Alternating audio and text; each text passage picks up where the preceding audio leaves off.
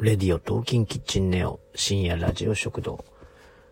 えー、今日は、えー、呼吸が乱れてますか、えー、心拍数が速くなってますか？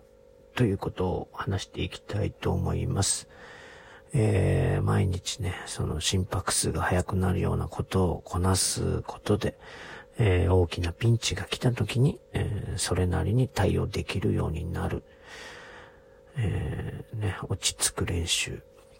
呼吸の練習、えー、全集中の呼吸、深呼吸、大事ですけど、そもそもその前の段階に、えー、呼吸を乱す練習っていうのがあるよね。うん。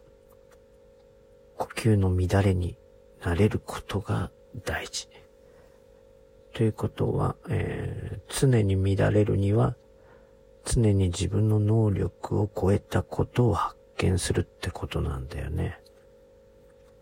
答えのないことが社会にはたくさんあるから、でもそこに、うん、向かわないと心拍数は乱れない。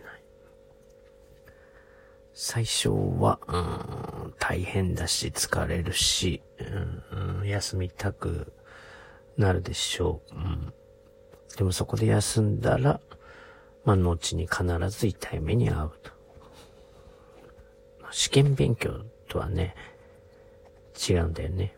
うん、誰かが、うん、答えを持っていることに向かっていては、そんなね、乱れないよね。うん。本読んだり、YouTube 見たりして、そこに答えを探そうとしても、そこに、うん、答えはないよね。うん。もちろんそこにヒントはあるし、うん。でも答えはないよね。うん。残念なことに一人一人ほんと違うんだよね。うん。あなたにしか当てはまらないだよね、その答えは。わかりにくいかな。うん。本読んでもね、真似しても他人と同じ答えはないんだよね。うん。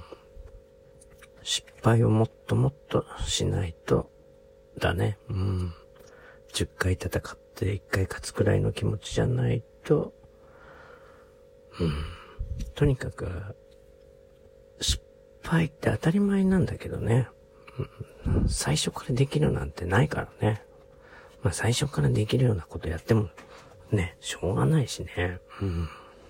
で、呼吸の乱れっていうのは、あの、ただただ毎日どうしようどうしようって悩んでるだけなのは違うんだよね。うん。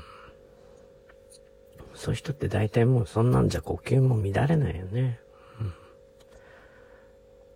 八方塞がりを超えるってことなんだよね。うん、もう無理だっていうところを、もうどう考えても無理だっていうことを超えようとするっていう。そこに呼吸の乱れが生まれて、そしてその呼吸を制御していくと。それが大事。やってみて。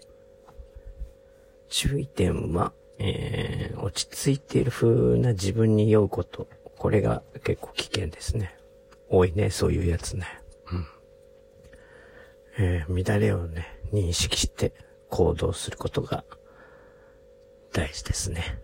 それではまた。